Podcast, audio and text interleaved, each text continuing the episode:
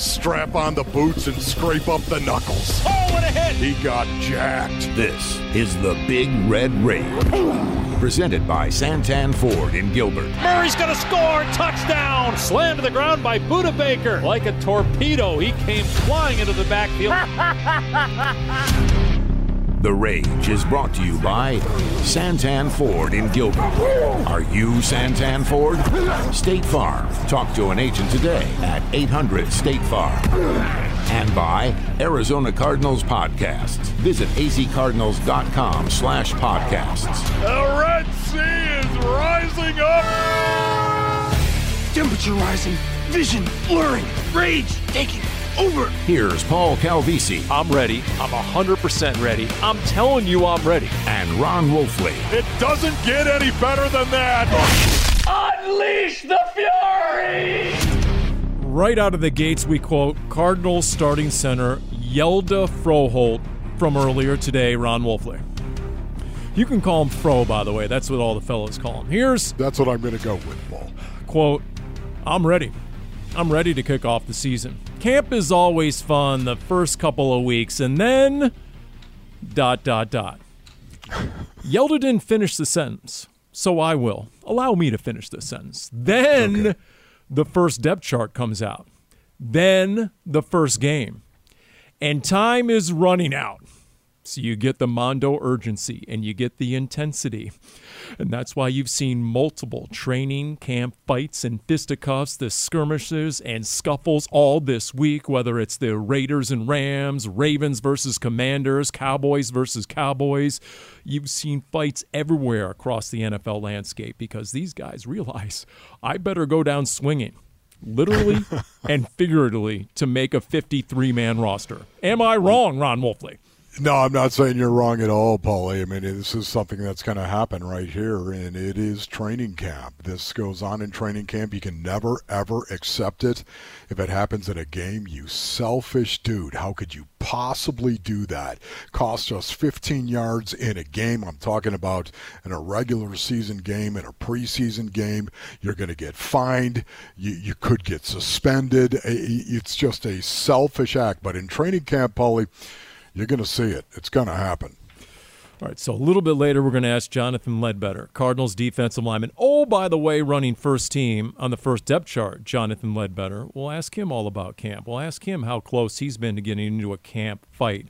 We'll ask him about the culture, shock, everything that goes into this camp under Jonathan Gannon. And now you have a Cardinals team coming off a preseason win, Ron Wolfley. Cardinals over Denver 18 17. Give me a few initial likes. What did you like about that game and that W?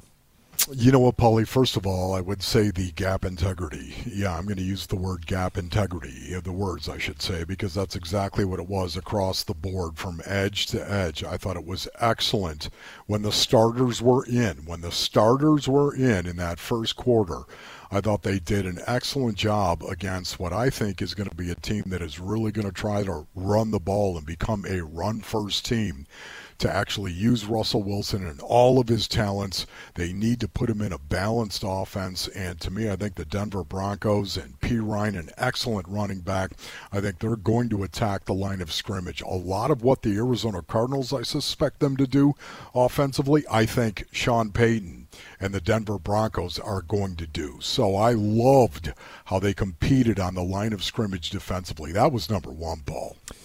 I like it. I like it. You're right. Too many times, too often did we hear the words gap integrity after the Cardinals gave up more than 100 yards rushing. You're right. Because look, there are going to be games where the opponent beats you and they might beat you with more talent. And that's probably going to happen at times this season, but it's very different than beating yourself. And too often it was Cardinals beating Cardinals, whether it was the lack of gap integrity, whether it was pre snap penalties, which, oh, by the way, we only saw one of those. We only saw four flags overall. It was amazingly clean and efficient in so many different ways that that debut. And, and to me, that's not nothing. I, I think it symbolizes the attention to detail.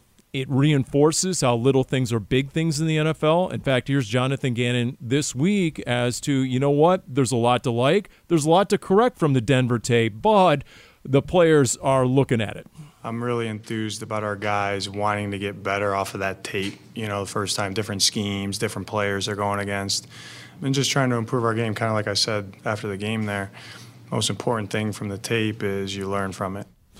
And there's no doubt there are teaching moments, no question about it. But in terms of an initial debut and not knowing what to expect, even things like tackling, Wolf, right? I mean, how many times yeah. a preseason opener tackling's atrocious? Even that was clean for the most part.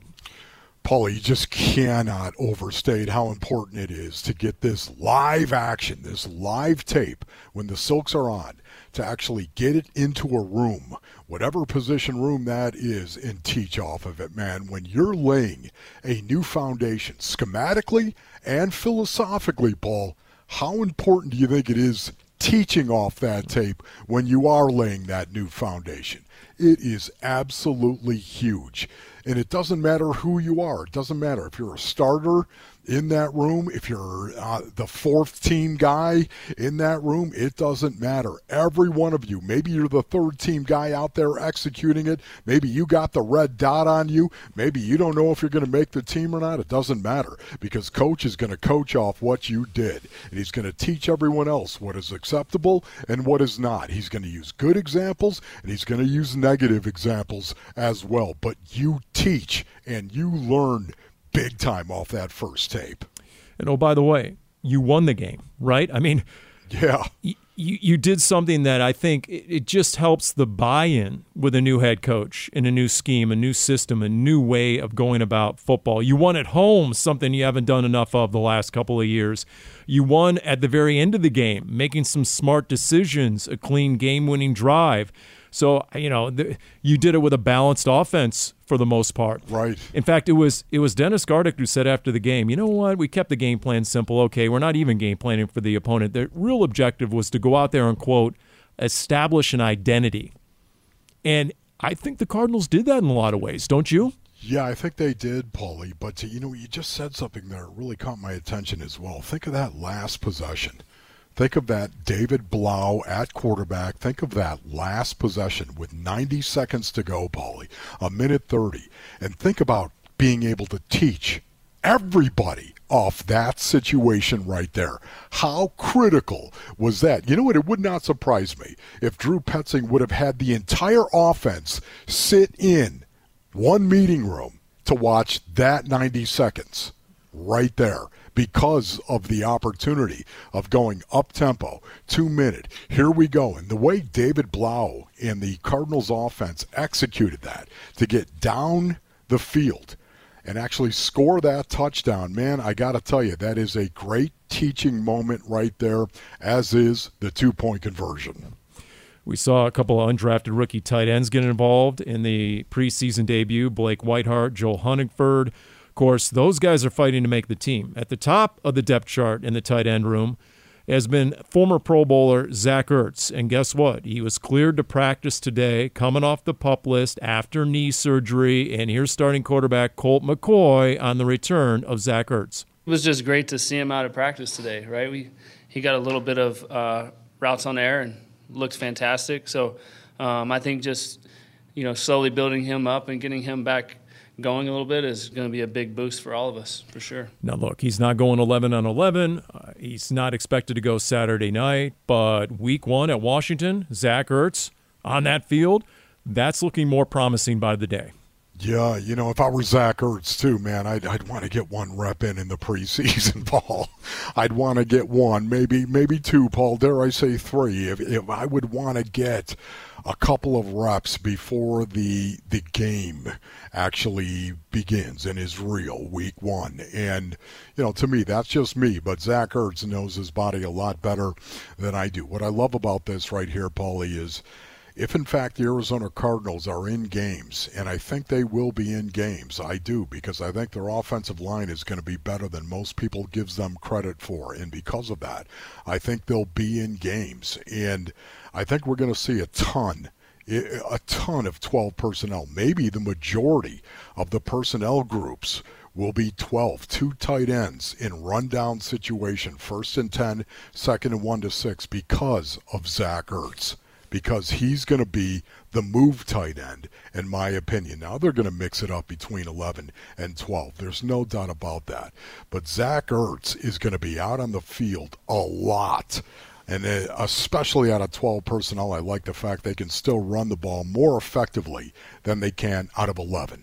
Philadelphia last year among the league leaders in 12 personnel. Cleveland, Drew Petzing, where he was a year ago, led the NFL in 13 personnel.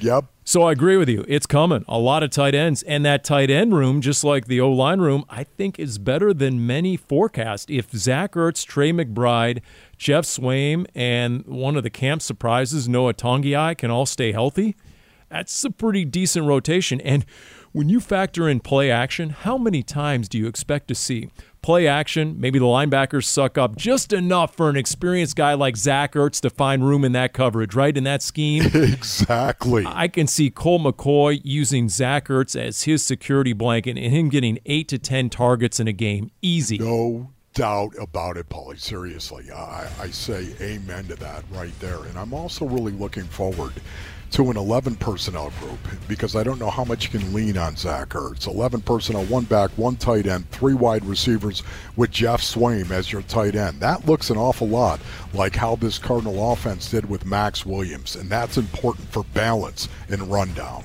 Hey, reminder the Dave Pasch podcast. I mean, it's up, what, within the last 24 hours? Cardinals defensive coordinator Nick Rallis just go to wherever you get your podcast, your preferred podcast provider, or via Twitter at PaschPod. And by the way, Nick Rallis' defense is going to get the Kansas City Chiefs number ones for a half. That is according to Andy Reid. That's Patrick Mahomes and company. They're going to go the entire first half on Saturday night before they mix in the twos and threes in the third quarter, according to Andy Reid. Jonathan Ledbetter straight ahead as we continue with the Big Red Rage presented by Santan Ford in Gilbert. Gun, four-man rush. Here comes a trail blitzer. Blough on the move to his right. Looking, surveying, throwing. He's got a man front corner of the end zone.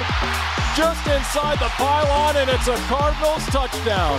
David Blough going to the far side of the end zone on the money to Brian Cobbs. Go for two. Let's do it. Two seconds to go in the game. This is the two point conversion. Cardinals trail 17 16. Blough Inside handoff. DeMercado trying the right side. Moving the pile and into the end zone. Two point conversion. Emari DeMercado muscles his way across the goal line. He is stopped three yards short and just keeps churning. That is a tempo setting, tone setting type of victory that we're witnessing right here, and a great, great opportunity for everyone in this organization to learn from. I tell you, as far as preseason games go, Ron Wolfley, no complaints. No complaints in the radio booth. I know you and Dave Pasch went Hollywood. You guys are over in the TV booth going national and NFL network, but hey man in terms of drama and keeping you know everyone engaged right to the final moments of a preseason game. Forget about the sunflower seeds and putting your hat on backwards. I mean, there was a game to go out and be won, and that's what the Cardinals did. Yeah, I love that, Paulie. Once again, the fact they had 90 seconds to go down the field, and that's what David Blough did. He orchestrated an excellent drive down the field. They scored the touchdown. But what I really loved is the fact that Drew Petzing, oh, Drew Petzing, you go 11 personnel, one back, one tight end, and three wide receivers on this two point conversion, and then you run the ball right between the tackles. There, there's something we can read in to the personality of Drew Petzing right there, and I love the fact that he said 11 personnel, which typically says at that point, here comes a pass, here it comes. No, they ran the ball and they got that thing in with a little help from his friends. yeah, and you know what? It makes me wonder. Well, two things. Number one didn't take long for the Cardinals offense to live up to that classic JG quote, cram the ball vertical. Because they did it for a game-winning two-point conversion, That's right, right? He then used two more words this week that I also wrote down. Wolf, right next to uh, "cram the ball vertical" was the one he used this week. Create displacement when talking about the O line and what he wants to see. Create displacement. I love that one too. That's going down on the JG sheet. Uh, but then, in addition to that, it was just it, it was that identity that Gardeck spoke of to go out and and actually come up with a game winner Uh, I just think it's so important. And then you come out and uh, guess what? You get into a game week, and that's what Jonathan Gannon has done with Kansas City on the schedule, taking the Cardinals outside in the heat. I'm here to tell you. It is warm out there. Even a media pencil neck standing on the sideline in the shade. I'm getting dehydrated, much, less these players. So Colt McCoy this week was talking about how the new head coach was just shaping this week leading up to Saturday night and the Chiefs. I think what's Coach Gannon has done this week with us is really treat this like a game week, not necessarily from scouting the Chiefs or putting a game plan together for them, but more importantly, what's your process? You know, what days are you watching what tapes third downs red zone like get into your routine and what it's going to be like. Get with your coaches to understand hey i want to have these looks by this time of day on you know on wednesday or, or whatever. Everything's new. Uh, you have new coordinators you have a new head coach there's a new way of doing things. So okay you try and settle in. And and you know it is wolf right guys are creatures of habit and they want to know what the expectations yep. are come week one going into Washington. It's okay, you're setting the vibe now because next week you're going to joint practices and the week after that is Labor Day and you're making final roster cuts. So this is the week that resembles the regular season. Yeah, there's no doubt about that, Paulie. It really is. And also remember this, too. Um, the fact that they've gone to three preseason games, I think eventually this is just me, Paul. They're going to two preseason games yep. at some point in time. But the fact that they're at three preseason games right now, um, that really puts a ton of emphasis on the second preseason game. It used to be the third preseason game. Isn't that right, Dennis Green? Everybody knows about the third preseason game. That's when coaches typically would run their starters out onto the field. And Andy Reid was actually talking about that very thing this week and the fact that he might actually have his Kansas City Chiefs go out and actually play a half. Now, not all of them, of course. Patrick Mahomes, I, I would doubt Patrick Mahomes is going to play a half. But the second preseason game is now taking on this new import because you only play three. And it doesn't surprise me that JG is trying to turn this into okay, this is a little dry run of what our regular season schedule is going to be like. And you're right. Andy Reid did tell the media today that his ones will go for the first half. But as the media also cites in Kansas City, Andy Reid is notorious for overpromising and under-delivering in regards to preseason playing time. For example, last week he said the ones would get the entire first quarter, and he pulled most of them after the first drive. So we'll see. Did they score on that first drive, Paulie? I don't know. I, I, I can't remember. I but. don't think they did. I think they went the length of the field, and then I'm not sure they got into the end zone. Okay, well, um, it really doesn't you know, matter. He pulled. Yeah, yeah. Derek Carr and the uh, Saints were much more intent on putting on a show in that preseason opener. But look, um, doesn't matter if you're if you're any number of Cardinals players, you're getting the world champions, and you're going to get them for a half, at least the ones. And they didn't show very well against New Orleans, so you figure they're going to be intent on at least bringing some intensity on Saturday night, which means, okay, the offensive line going against that Kansas City front. And you know what? DJ Humphries, we'll see if he goes because I think there was a lot to be noticed by the guys who did not play, right, by design. Whether you're Budda Baker, James Conner, Kyzir White, DJ Humphries, these are a few of the made men on this roster that did not go. We'll see if DJ Humphries does go on Saturday night. He was talking to the media this week, Wolf, and check this out. He was asked about the toughest, meanest offensive lineman in the group. Don't let the smile fool you, man. It's, it's definitely me. nah, um, Will probably, probably Will, Will or, or Big Mo, like I said.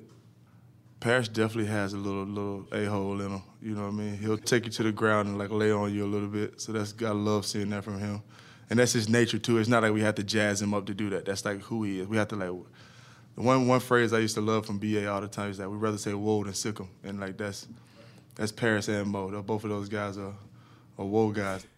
That's one of the best things I heard all week. Now, Will Hernandez, we know he's got a mean streak. Marquis Hayes, the backup guard out of Oklahoma, who was good for starting a fight every other day of training camp last year. We know that. In fact, we'll ask Jonathan Ledbetter next about Marquis Hayes. We'll get into that a little bit. But when when they when you hear DJ say that the number six pick overall, Paris Johnson Jr. has that sort of attitude and willingness to finish a guy off snap after snap, I mean, that's got to bode pretty well, right? No, that does, Paulie. There's no doubt about that. But I, I just want to quickly, I, I have to rank, I have to give my own rank right here. Okay, Hump is at this point of his career still a dog, full on dog, big time. Um, but he's got so much talent, and he can use that talent, right? Um, Will Hernandez, no offense against Will, but he doesn't have the feet that DJ Humphries has. And because of that, so much of the time, Will's got to get into a fist fight, and he does. he does. Remember this, Paulie. Will Hernandez fought J.J. Watt, J.J. Watts last year in the NFL. Never forget that, Paul. The fact that he actually went to blows with him right there. I, I, that's Will Hernandez, and that's who he is. So I agree with Hump in what he said. Hump, of course, a close second. Mo, definitely a guy that will throw it. But Paris Johnson Jr., to hear him, his name actually invoked by DJ Humphries, that makes me feel really, really good because I respect DJ so much. I was saying on our podcast, Cardinals Underground, DJ Humphries and Paris Johnson Jr. are very similar in that regard. Very intelligent, very outgoing, gregarious personalities, great smiles, but on game day, totally different dude. Totally different. And yeah. that's what Paris Johnson Jr. is known for at Ohio State. In fact, he told us about it on an episode of the Big Red Rage in the offseason that it's about a 24 hour process, a transformation where he becomes a savage by kickoff. and it was it was really fascinating to hear him go through that because even his mom cited that on draft night, said he's a gentle giant until you kick the ball off. Paul. I know that. Mm-hmm. I know that kind of transformation, yes. Paul. I do. Yeah. I'm not trying to say, look at me, but man, I guarantee you, for four hours before a game, and it was it actually started much much sooner than that. But those last four hours, I was in the locker room, in the locker room getting ready to ball out. Oh my goodness, I know what that transformation is. So real quick, the one offensive lineman who actually went viral after the first preseason game was Hjalte Froholt, the starting center. Yes. He body slammed Zach Allen and then got out against a corner and flattened him on a screen. Uh, what'd you make of the center? Because obviously that was a big question mark in the offseason. Yeah, I loved his physicality. I love the way he moved as well, Paulie, didn't you? I mean, he was moving around right there. I was really impressed with that, but – most importantly, it's the fact he knows this offense so well, and that is going to expedite the process of every other offensive lineman and that offensive line getting better. It's a great point. Only four career starts at center, but he's had a lot of starts at guard, so he knows offensive line play and he knows the offense. To your point, yes. And then combined with a 14 years experience of Colt McCoy, you got to figure they're going to be able to diagnose any front that they're going to throw at the Cardinals offense. Hey, single game tickets on sale now. Go to azcardinals.com slash buy tickets to secure your seats today. D-lineman, Jonathan Ledbetter next on the Big Red Rage, presented by Santan Ford in Gilbert. Second and seven, play action. Rypien steps up, hit, and sacked. It's Ledbetter that gets him at the 30 yard line, a loss of seven. Great leader, great teammate, great locker room guy. In the run game, He's excellent technician, plays really well with his hands. He's strong at the point of attack. If he gets a double team, he can anchor it down. He's not getting moved. If he gets a single block, he can play primary to secondary gap. Um, and, and he's pushing the pocket in the pass game. As defensive coordinator Nick Rallis with some props and praise for our special guest tonight on the Big Red Rage, presented by Santan Ford and Gilbert. You heard the highlight there from the game at Denver late last season. Let's see here six tackles, tackle for loss, quarterback hit, first career full sack for Jonathan Ledbetter, who's our guest tonight and he most definitely just finished a practice. yes, sir. It was a hot one. It was a hot one. I, I, let me let me give you props and praise because as a media pencil neck standing standing in the shade, I could barely take the heat. What's it like practicing out there in the Arizona triple digits? Man, it's definitely definitely hot out there. Um, we're just getting back in uh, the grind and kind of used to things being in the heat. You know, whole training camp we were kind of in our stadium and inside in the air conditioning, so it definitely feels a little bit different. But um, like I said, you got to go out there, you got to grind. Um, you just got to kind of feel those elements, and it pushes you to be a better player. So you just got to embrace it. Hey, whatever the joint practices at Minnesota throw at you next week, oh, right? Oh, easy. Right. whatever Washington is all about week one, it's nothing compared to what you guys got this week. Absolutely. I think it was like 110 by like 9 o'clock. So Are you one of those guys who loses a lot of weight from the beginning to the end of practice? I am. So I've been having to eat, man. We weighed in today, and I actually, man, I, I cooked last night. So I was like, I didn't want to eat too late, but I was like, man, I probably lost like six pounds. So I was underweight actually, so it was okay.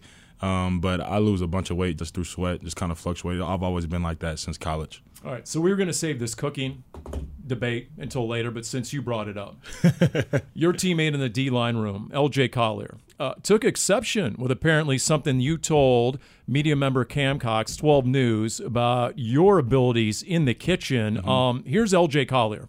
Jonathan Ledbetter? He hasn't cooked anything. We go out to eat, if anything. I feel like if anybody's the best cook in the D line room, it's me. I make one hell of a steak. Shout out to Traeger, man. Okay, so he's flexing his ability to grill a steak. Yeah, the only steak he grilled is still in his freezer. So he, he, he told us he, he told us he was going to invite everybody over to come to the pool, and he was like, "I'm buying steaks, I'm I'm buying chicken wings," and and we just didn't make it. So I, I think it's still in his freezer or it's in the trash. Well, that's what camp's all about. You got to prove it, right? Exactly, every day. Yeah. What's it been like in that D line room? Let me ask you this: How have you guys been treating Dante Stills, the sixth round rookie? Because some of the stories I'm hearing out of the O line room, I mean, the demands, the you know, of Paris Johnson Jr. and Jon Gaines, guys like Kelvin Beachum, making them cut the sandwiches into triangles. I mean, it's like unnecessarily harsh. I mean, how are you guys treating Dante Stills these days? Man, we got two rooks right now. So we got Dante Stills and Jacob Slade, man, and uh, they've been great, man. They haven't had to do too much. Uh, we're kind of a laid back group. You know, I think the oldest guy in the room. I'm, I'm not even the oldest guy. I'm in year five, but um, I think the oldest guy is Carlos. Um, so you know, he's only in year six or seven. So you know, we we we keep it cool, man. We don't make them do too much. We did a Sprite challenge. Uh, like they had to drink a whole Sprite without like you know burping or breathing in, in our meeting room. So that was a little joke we did, and then um, they just did their little rookie skit. So they went up and sang and. And uh, Dante did pretty good. Jacob tried to sing something from SpongeBob, and everybody was not having it. So he, he got booed pretty quickly. Did anybody steal the rookie, the rookie talent show? Who who was the best? Dude? I would say um, Dante and uh, John. John was John was really good. He actually was singing his heart out up there, man. He Was, Really? yeah, he was singing. He was he got he's got a voice. Well, you know what? It's interesting. DJ Humphries was asked early in camp about the culture shift that Jonathan Gannon has brought as the head coach. And, and DJ cut off the interviewer and said, you know what? It's really been more like a culture shock. Shock. Yeah. How would you describe? Man, um, I love him. I love I love his energy, um, just how he approaches practice and approaches situations and just everything in the game. Like it's clear and concise, so you know what you're doing. But not only that, you know why you're doing it. And I think that's the most important thing for you know athletes and football players, especially in the professional realm.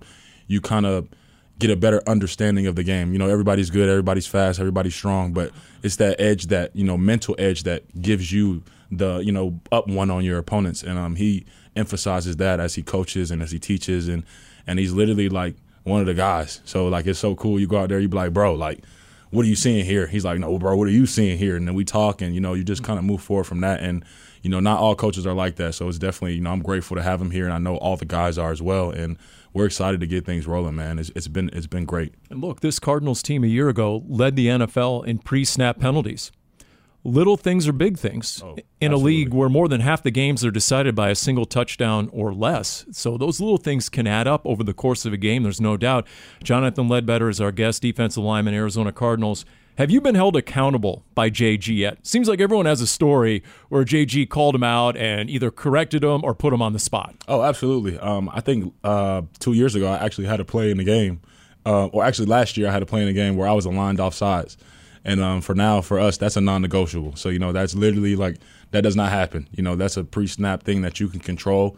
Um, we're always emphasizing control the controllables, and you know, do what you can to prevent you know things from happening bad to the team. And like, you can't align off sides. Um, no illegal formations, no illegal shifts, um, just things like that. You know, um, just to make you better as a player, just so you're smart. You know, you got to be aware. So the first official depth chart came out last week, and you're running first team. Uh, yes, sir. How Yes, big? sir. How big a deal is that? Uh, man, well, if you, anybody that knows me, you know, I'm a journeyman, and you know, so I've been up and down in the league. You know, I was undrafted, and um, it's just a blessing, you know, that my hard work is finally, you know, being able to give some, being given some credit, and um, you know, I'm just blessed, and I know I got to go out there every day and continue to earn that starting spot. And um, you know, I'm grateful for my coaching staff that they believe in me. Um, it just makes me want to go out there and play that much harder for them and the guys. Jonathan Ledbetter, I guess you were a team captain at Georgia your senior year, right? I mean, Yes. you were second team All SEC. We saw the game you put together at Denver. We heard the highlight. We saw the box score. How much upside do you think you still have in this league? Um, I think I'm just getting started. You know, uh, I've been kind of grinding my way to get where I am now to uh, just get on the field. Um, you know, I got to Arizona. I ended up playing one game um, under Kliff in my first year, and then I was on kind of practice squad the rest of the year. And then last year, I kind of was able to put some stuff on tape and you know string some good games together and continue to you know do whatever the team needed me, to be as a role player. And um, I still believe I am the role player. You know, I'm always going to be that. Whatever the team needs, um, whatever my guys need from me, I'm going to be there and do it for them. You know. Because you know what everyone said about this defensive line room all off season. The narrative was something like this from media pencil necks like me. There were 36 sacks by the Cardinals defense. Exactly half of them walked out the door in J.J. Watt and Zach Allen. Mm-hmm. There's a lot for that D line room to prove, isn't there? And, and, and what do you do? I mean, as a group, where do you think this this team is headed on the, along that defensive front? Because we know how demoralizing it is. If you can't get to the quarterback, if you can't stop the run, it's going to be a long night. Oh, absolutely, absolutely. Um, you know, we've been working hard, man. Um, like I said, everybody in our room has a chip on their shoulder. You know, everyone has a story. Everyone's, you know, had a background, and I think those are the teams that, that end up actually surprising people. You know, and and I don't really care what people think. I don't really care about the media. I believe in myself. I believe in my guys, and uh, I believe in this organization. And we- work hard every day. Uh, we go out there to push ourselves. You know, and our coach puts us in the best possible position to win. And you know, at the end of the day, you got to go out there and do just that. You got to win. So um, we're gonna we're gonna do what we need to do as a team and continue to elevate. And um, you know, we did lose Zach. That was my guy. We lost JJ too, and you know they're two great players. You know, but we got a great room. And um, like I said, I believe in every single person in there, and I know that we're gonna get the job done. Sounds like you're close with LJ Collier. Oh, I'm- close with all the guys, so we're all close, man. But yeah, LJ's my dude. We actually played in the Senior Bowl together when I we came out. Yeah. I get it. Okay. okay. I mean, it sounds like he's got something to prove as Oh, a former absolutely. first round pick. Absolutely, absolutely, and um, man, you know, we're working together so that everybody can prove it, man. Um, everybody can eat. You know, there's enough food at the table for everybody to have to have their full. What do you think of Nick Rallis so far? Talking to some of the coaches, they're like, you know what? One word on Nick Rallis, your defensive coordinator, assassin. I'm like, wow, he's aggressive, isn't he? He is. He is, man. I love playing like that, man. It gives you chances, it gives you opportunities, and it's not so much as a, you know, a defense that's just clear cut. Like he's like, hey, like, what do you see? What do you feel?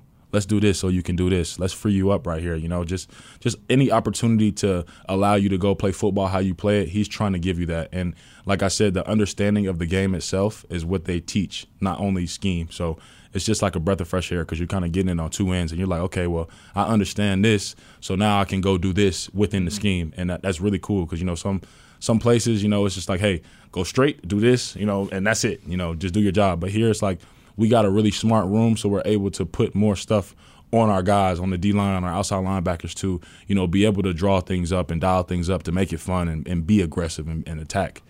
I mean, Jonathan, that defensive line was disruptive in the preseason opener. You- Uh, absolutely. You, you guys were in the backfield quite a bit. You guys were hitting, and harassing Russell Wilson. Now you get Kansas City. Andy Reid says the starters are going to play most of the first half. They're known for having one of the better interior O lines in the NFL. You like that? You like that when you get to Oh, go against the starters? Absolutely. I was actually mad that we didn't get to play. Um, you know, I'm always like I said, I've been the underdog guy. So, you know, preseason for me is like you're playing all preseason. So it's just different this year. You know, I only played a couple snaps in the beginning, and like once I got started, I was like, man, coach, I want some more. You know, and like all the guys are like that, man. Everybody's hungry. Like I said, it's that chip on their shoulder. So, you know, even this preseason game, I'm treating it like a real game, man. I'm going out there and I'm I'm putting stuff on tape that I know that I need to work on and to prepare myself to be ready for the season. And everybody on this team and on the squad is doing just that. How close have you been to getting into a fight in camp? Come on now. There's been O line, D line, guys uh, hot. They're getting I'm chippy. I'm usually the guy like last year. Like I'm the reason like we had a whole team fight like in Andor, like the O line D line. Like I was probably the reason that erupted. This year I've been trying to be a better leader for the guys. So I'll say uh, I've been the guy like breaking up the fights, trying to go in there and calm everybody down to be the mediator. Because I know once I go, I'm going. Like somebody's got to get me. So I'm just trying to make sure everybody's cool and you know, we're all family. So even the stuff that happens out there, man, we we squash it. We come back. We know football's a chippy game, and we love each other, man. Like it's just it's always done and always left on the field before we come back in the locker room. Okay, what can you tell us about last year? What happened? Were, were you trying? Was it by design? Were you trying to make a statement? You're trying to get noticed by the coaches, I- or you, we were you- actually doing one on ones, and I think I was going against Mo.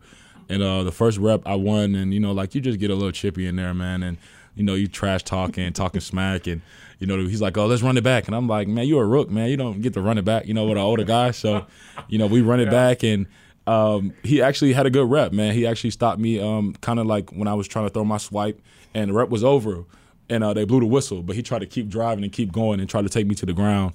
And um, I got up, man. I just started swinging because I'm just like, yo, man, like we don't go to the ground. Like whistle's blown, it's over, play's dead. Mm-hmm. And um, as soon as I got up and swung on him, um, I'm not gonna lie, I saw JJ. He just came out of nowhere and literally speared him, and then everything erupted. they cut the clip, they cut everything, and just everything erupted. We canceled. Uh, practice was over. Practice was over. you probably got you probably got thanks in the locker room. Oh, after absolutely, that absolutely. practice. And I, That's and I got chewed out too. That's right. it was one or the other. The players, it was great. The coaches, not so much. I'm actually shocked Marquise Hayes has not started a fight yet in this camp. I'm actually shocked by that because Man, he's he's been working on his discipline, man. He's been working on getting better. I, I love that kid, man. Yeah. He's, he's he's he's big, he's strong, and Um, when he puts everything together, it looks good. Hey, we look forward to it. Preseason game number two. We look forward to the joint practices next week in Minnesota. It'll be nothing like Arizona. I mean, you guys be totally easy. Jonathan, thank you for the time. I appreciate you guys. Thanks for having me. There you go. Jonathan Ledbetter on the Big Red Rage, presented by Santan Ford in Gilbert. Back right after this. Jarrett Stidham in the gun. To the air after a play action fake. On the move, throws, and it's broken up, nearly picked off by Kei'Trel Clark. And you want to evaluate guys, you want to be able to see what they can do. Can they play zone? Can they play man? Kei'Trel Clark is the guy that they are very high on. Kei'Trel Clark is looking very comfortable out there in this circumstance. I love what I'm seeing from him right now. I really say that it's a it's good energy going around the room. Um, at the end of the day, we all know that we're competing um, to play on the field. Um, and only two corners can be out there at the same time. But um, it's no hate or anything. We all want to make each other better. Um, and, and we're just to continue to just strive to be our best selves every day. And, you know, when the game day comes, we'll know who'll be out there. That is six round rookie Kei'Trel Clark, who sounds like anything but a rookie. I mean, you talk about precocious. That was part of the post game interview with Drew Stanton, yours truly, Ron Wolfley. Here we are on the Big Red Rage, presented by Santan Ford in Gilbert. Special thanks to Jonathan Ledbetter. That was some good stuff. How about the play by play of him starting that fight with Marquise Hayes a year ago, right? So he's been on his. P's and Q's this time around. But the fight at cornerback, Wolf, and, and to hear Kei'Trel Clark later in that interview, he took us through a play by play of what he saw leading up to the pass breakup. And Drew Stanton looked at me and like raised both eyebrows. He's like, that is next level analysis for a rookie corner. So if he's thinking the game already at that level, no wonder he's making a run at a starting corner spot, just considering, guess what? Everything is wide open at that position group. Yeah, no doubt about it, Paulie. Um, he, it's a great position room to actually get the opportunity to go play. That DB room, that cornerback room right there, and he is getting that opportunity. I love what I'm seeing from him. He's got some swag to him, Paulie, which I really like. He's very, very confident, and that's great, but can I just say right now, that's where rookie corners are going to be coming into the league because you can't play cornerback and try to play cornerback in the NFL unless you've got an awful lot of confidence. What happens, and this is just me, what happens when suddenly you go out and Pat Mahomes lights you up? You, know, how do you respond then after that? That really is going to be the key for Kei'Trel Clark. Yeah, we saw Antonio Hamilton come in the second half now, but the ultra veteran, and he immediately has a pick, almost had a second.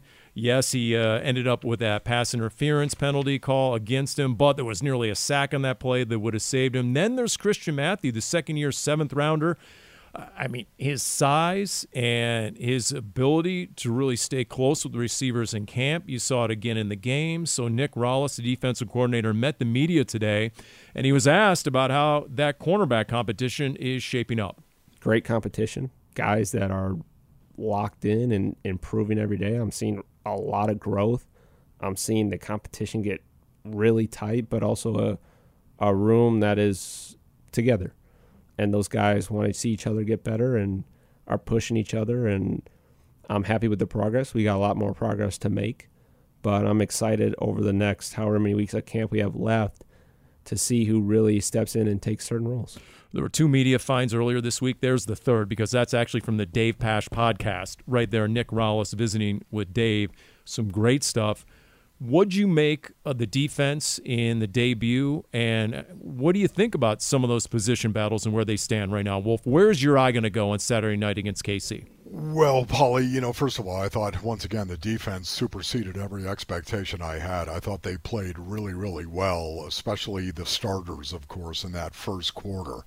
That really blew my mind. Uh, cor- cornerback, the cornerback room is definitely that's very, very competitive. I like Antonio Hamilton coming out as the starter week one. I like that. He did make some plays as well. We'll see how it goes. I'm not, that's not a slam on anybody else. I think Kei'Trel Clark is going to be your nickel corner, of course, opposite of Marco. Um, let me just say this. What will I be watching? First of all, Paulie, I'm going to be watching the offense in regard to running the tackle zone, running the stretch play, running the outside play better than what they did especially the starters, running that play better. That is the integral play to this offense. When you take a quarterback and you stick him under center, especially in rundown situation, you're saying we've got five plays, and I'm I'm simplifying it for effect. But we got five plays we're going to run. The problem is we could run the ball or we could throw the ball, and you on the second level and third level don't know what we're going to do. If we execute correctly, you're going to have to guess and see that's the problem. That's the problem. So for me, it all starts with being able to run that play, execute that play where you can rip that ball for four, five on a regular basis, running that tackle zone play. That's what I'm looking for, number one. Number two, more play action, Paulie.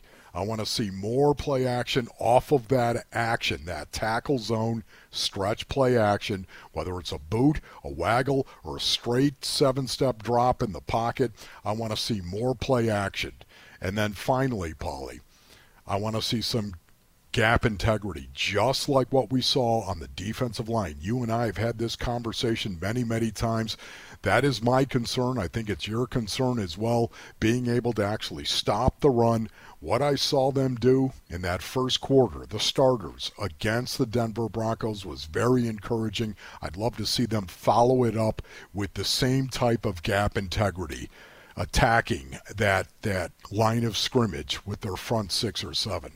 No, that's great stuff. You know what? I'll name some names. Going back to offense where you started, Michael Wilson. He only played a couple of series. Love to see more out of him against Kansas. City. Uh, I'd love to see Trey McBride, who's been back at practice this week. Exactly what do they have in mind for Trey McBride? Because I think he's going to be on the move a lot as an H-back slash tight end. And then when you get over to the defense, I'd love to see Myjai Sanders and even more BJ Ojulari. Oh, I'd love we'd love to see those two guys out there because I'm with you. Zaven Collins, Dennis Gardeck, Cam Thomas had a sack. They all exceeded expectations. I thought they all looked regular season ready. Uh, there's no question about that. Uh, so I'd love to see some of those other edge guys because we've even seen Jesse Luketa and Victor Dimukeje run with the ones at times. So what are they doing at that outside linebacker spot? It seems much more deep in terms of that depth in that room than we ever envisioned. There's that, and then of course, uh, okay, what are you going to do at inside linebacker behind Kyzir White? I think that's a hotly contested Yeah. competition too. You know, it's so fascinating, Paulie. You play by play guys are all about the players. Yes. and here I am as a color analyst, of course, and I, I'm sure maybe Drew would probably agree with me here. You know what? We're all about the play. you know, forget about the player. It's the play. It, it- this is a brand new scheme, Paulie. This is this is a brand new coaching staff. We're trying to lay this brand new foundation. What are we What are we running here? What kind of personnel groups and what kind of plays are we actually running? The scheme, the scheme, the scheme. I'm fascinated with it, and you play-by-play guys are all the same. No, you're right. I, I- I was like, who's on the field for the first play? And Drew Stan was like, no, what is the first play? but you know, the one the one that we agreed on was Clayton Tune, who yes. who guess what? Looked like a rookie early. But you know what? So did oh, I don't know, the number one or number two pick in the draft, right? Bryce Young and CJ Stroud both struggled big time in their preseason debuts. So yes, rookie quarterbacks they have this initiation period. But what did you see out of Clayton Tune as the game went on, and what more do you want to see out of the rookie quarterback Saturday night? Yeah, I, I just want to see a little bit more accuracy. Um, I thought he did an excellent job with his poise.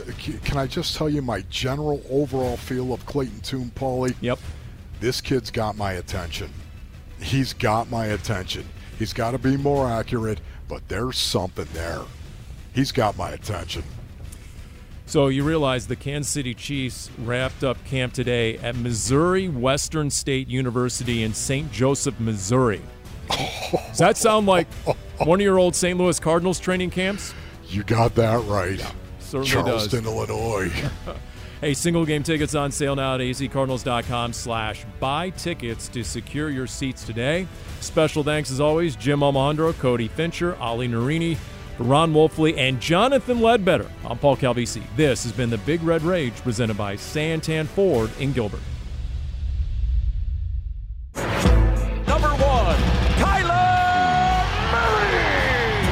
You've been listening to the Big Red Rage, presented by Santan Ford in Gilbert. Are you Santan Ford? State Farm. Talk to an agent today at 800 State Farm. And by Arizona Cardinals Podcasts. Visit azcardinals.com slash podcasts. This has been an exclusive presentation of the Arizona Cardinals Football Club.